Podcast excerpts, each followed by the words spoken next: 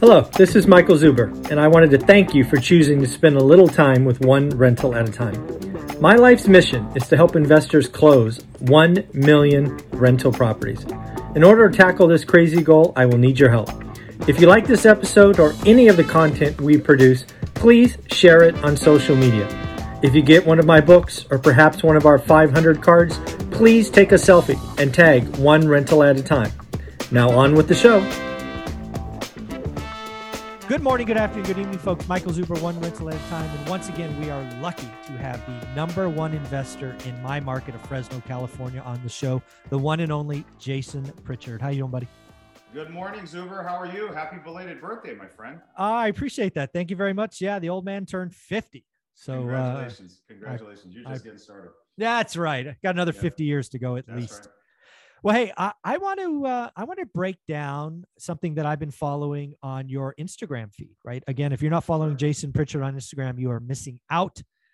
Uh, you put out this story. I think it was first in in your stories actually, and basically you were involved in a flip, a seven figure flip, mm-hmm. went under contract w- right away, and then the process gets started, and the appraiser comes in low, and then you know, without stealing your thunder, he tried to screw you. So yeah. why did you why don't you tell the whole story uh, how an appraiser tried to um, screw the deal on purpose? So let's break I it down. The, I want to give uh, the audience some context so you can see how this whole thing kind of played out, right? So we actually ended up putting this contract or put this property in contract April of 2021. So this has been uh, a much longer term project than what we're typically used to. I mean, Just so I'm clear, April of 21 is when you bought it. When we bought it, that is correct. Yes. So we are, you know, approaching 18 months or somewhere around that that mark from when we bought it to when we sold it. So that's that's uh, you know significantly longer than the type of project we want to be. But we knew because we liked the neighborhood, we liked the the location, we liked that specific property. We knew that it had a lot of potential. So initially, so sorry to interrupt, Jason. I, yeah. I, I just want to be very clear because I'm going to say something, and if you disagree, sure. please do. You would not do that deal today. No, I agree. The market's different. The market is 100% different, and okay. that's one of the things that you uh, are potentially uh, exposing yourself to risk when you take these longer-term projects on higher dollars, because the buyer is going to be um, just a, a, little bit more particular, right? So you can't just go through, you can't run and gun, you can't use the same kind of cookie cutter model that you use on some of your more entry level projects. Everything has to be a little bit more custom. And we made that decision going into it. And so we knew going in that we were going to add about 800 square feet to the property right? So right out of the gate, we had architectural plans done. We submitted those to the city, and we basically sat on our hands for about six months while it was going through the approval process, right? And then we ended up adding that square footage. It was essentially like almost like a brand new house. I mean, we did everything top to bottom was brand new. We spent a significant amount of money on that project, more money than I've ever spent on a rehab on any other project before.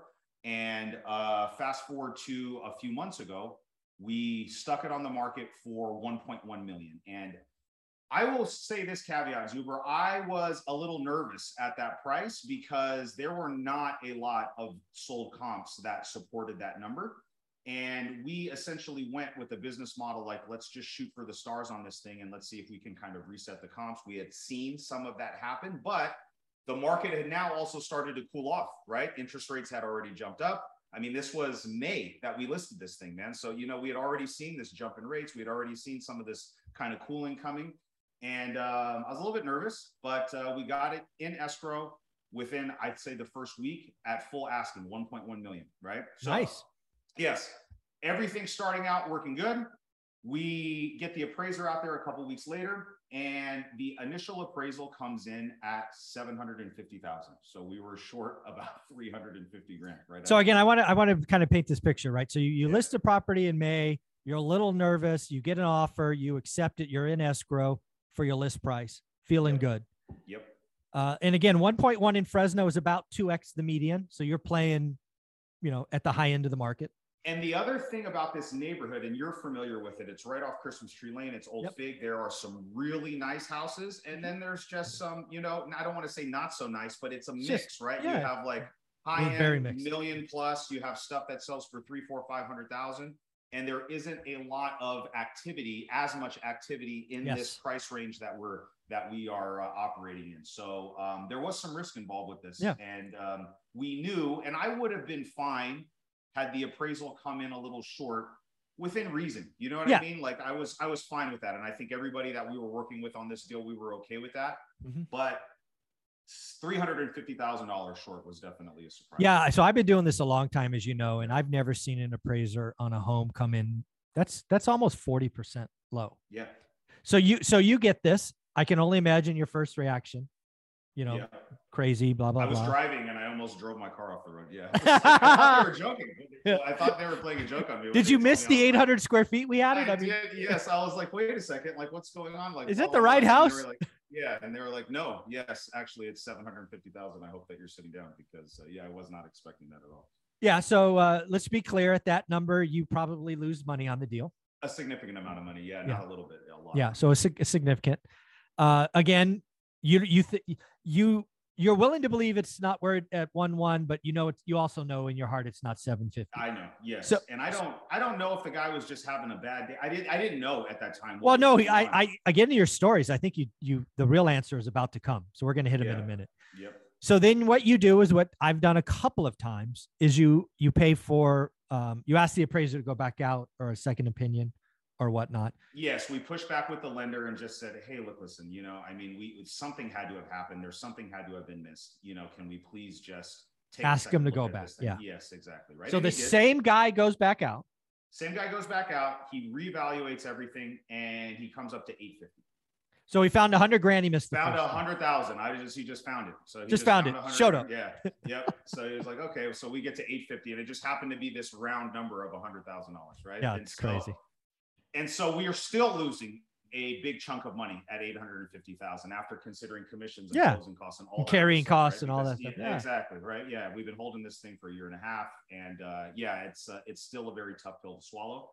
And so, just by happenstance, I, I haven't shared this news with anybody. I haven't talked to anybody else about it. We had a partner, and you know them, EBC Homes. We had a Yeah. partner on this deal, our agent, and we were the only ones that really knew about the situation. So internally, we were working together to try to figure out what our solutions are. And I get a call from a buddy of mine who happens to be an agent, and he happens to be representing a buyer for another house that I'm selling. But he is representing the buyer, and the buyer is selling a contingent property to buy my house, right? So I have another flip, and he's helping him sell their contingent flip so they can get in, or contingent property to get into my flip, right?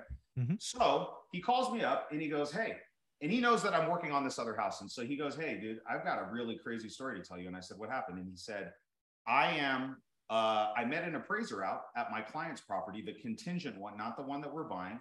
And he's doing an appraisal. And, you know, just like a, a good agent does, he goes out there, he has comps, he meets him, he tries to chat up the appraisal, build some rapport, and, you know, just do his thing. And the appraiser goes, he just starts going off on investors. And he just starts talking about how he thinks all investors are greedy. He thinks that they're taking advantage of people. And then he starts bragging to him about how he just bought, brought an appraisal in for a, a flip in Old Fig Garden that they thought they were going to sell for 1.1 at 750,000. And I was like, dude, I couldn't believe it. My jaw almost hit the floor, man. I was, uh, I Yeah. was- appraisers are licensed. exactly. Yeah. It's- and that's not okay. Yeah. And so I asked him politely, I said, Hey, dude, if this is true, I, I, I hope that you can file some type of formal complaint against the review board for the licensing board that, that, that works with all the appraisals, appraisers. And then I went and told um, my partners on the deal. And we eventually ended up going, we, we talked with the buyer's agent. We were very lucky that the buyers really, really wanted this property. And we had thrown all options out there, right? We had discussed possibly them bringing some cash, us bringing the price down. We talked about a bunch of different things. And ultimately, they decided to move over to another lender. And another lender was able to work with them. They had another appraiser go out about a couple weeks after I found out about the story about the Mhm. first guy. And that appraisal came in at full asking value. So, Yeah. So so there's a couple of things. Again, um, this is a people business, mhm. and people are going to surprise you all the time, good or bad. This appraiser needs to lose his license. It just does. I agree with you. It's just that they hold so much power in just this one aspect of the transaction, right? And I think when you have somebody like that that cannot operate from an unbiased opinion, right, and they're letting their own personal feelings, mm-hmm. uh, you know, interject into this type of transaction. I mean, it negative. This if this was if I was not a seasoned investor and I did not have have already dealt with highs and lows of dealing with this business for the last eight years, mm-hmm. I mean, this could be a very very tough pill to swallow for somebody that comes in and that's and that's new. And so the fact that somebody like this is out there playing games like that, man, it's just really sad. And um, you know, it goes back to mindset. It goes back to a lot of the experiences that I've had over the years to not let this negatively impact all the other things that we have going on because we've got 20 other projects going on. Yeah. Right. And so yeah, they could have just we can't just curl up in a ball and uh, you know like lay in bed all day and not and not get back to work right? And so you know we flex that muscle of knowing and understanding that things you know will always typically work out the way that they're supposed to work out in the end. We just have to keep pushing forward and keep fighting and keep looking yeah. for all those options. And that's what we did and ultimately ended up working out. And we sold it uh, late last week. And yeah. uh, we did very well on it. And uh, it was a great uh, a great way to kind of end that story and, and come out yeah. to bookend it. Yeah uh, again, another thing that goes to your credit that everybody should do is keep communi- keep the communications open with the buyer in this case. Yes. Tell yes, them everything. That was crucial. And I think sometimes people take that for granted and they think there's almost maybe like an adversarial relationship or maybe not, but like there's not a, always a ton of communication like that. Right. Mm-hmm. And our agent, Chris Sissel, did an amazing job of not just working with the buyer, the buyer's agent, the buyer's lender, and keeping everybody together, but also kind of navigating this whole situation with the mm-hmm. appraiser and um, just helping us get this thing across the finish line. So it was, uh, you know, uh, everybody worked their butts off on this thing to uh, to get this thing done, and yeah. Uh, it's it was a great team effort. Yeah, and it really shows because again, the reason you had to go to another lender is because that appraiser now is with that house, so you had to go to another lender to start the process again. Yeah, so. because that other lender unfortunately can't just toss that appraisal out. Yeah, no. right. You know. Yeah, you can't. Yeah, no. this one doesn't count. Let's just try it again. Yeah, let's try again. We didn't like that number.